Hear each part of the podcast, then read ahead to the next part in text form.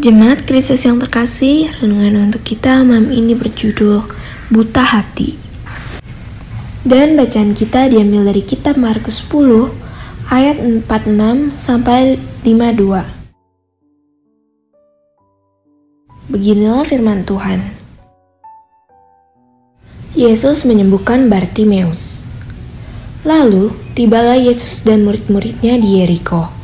Dan ketika Yesus keluar dari Yeriko, bersama dengan murid-muridnya dan orang banyak yang berbondong-bondong, ada seorang pengemis yang buta bernama Bartimeus, anak Timeus, duduk di pinggir jalan. Ketika didengarnya bahwa itu adalah Yesus orang Nazaret, mulailah ia berseru, Yesus anak Daud kasihanilah aku.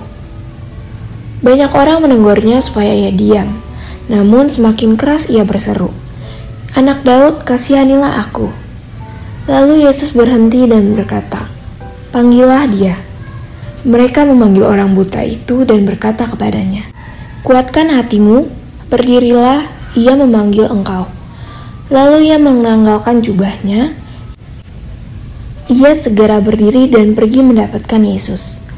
Tanya Yesus kepadanya, "Apa yang kau kehendaki supaya aku berbuat kepadamu?" Jawab orang buta itu, "Rabuni, supaya aku dapat melihat." Lalu kata Yesus kepadanya, Pergilah, imanmu telah menyelamatkan engkau. Pada saat itu juga melihatlah dia. Lalu ia mengikuti Yesus dalam perjalanannya. Kita selalu memahami kisah ini sebagai kisah seorang yang buta secara fisik, memohon kesembuhan kepada Tuhan dan Tuhan memberikannya. Mari kita melihat dari perspektif lain yang semoga semakin melengkapi kita. Kalau seandainya Bartimeus mengalami buta hati, apakah ia akan meminta pertolongan kepada Tuhan? Bisa jadi ia tidak akan meminta pertolongan tersebut.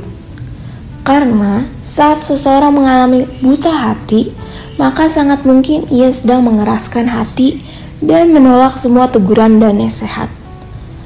Orang yang sedang mengalami buta hati akan merasakan bahwa semua yang ia lakukan adalah benar tanpa kecuali. Lalu apa yang dibutuhkan agar menjadi pulih seperti Bartimeus?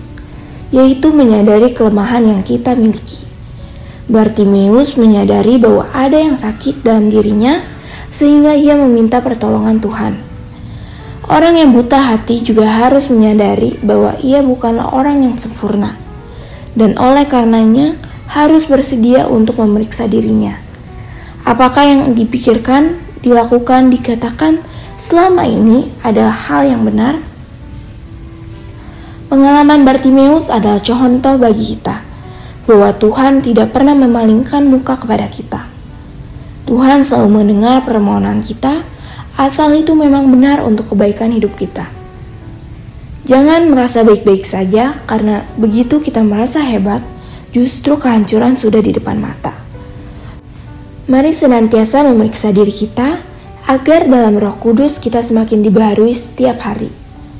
Mari belajar melalui Bartimeus.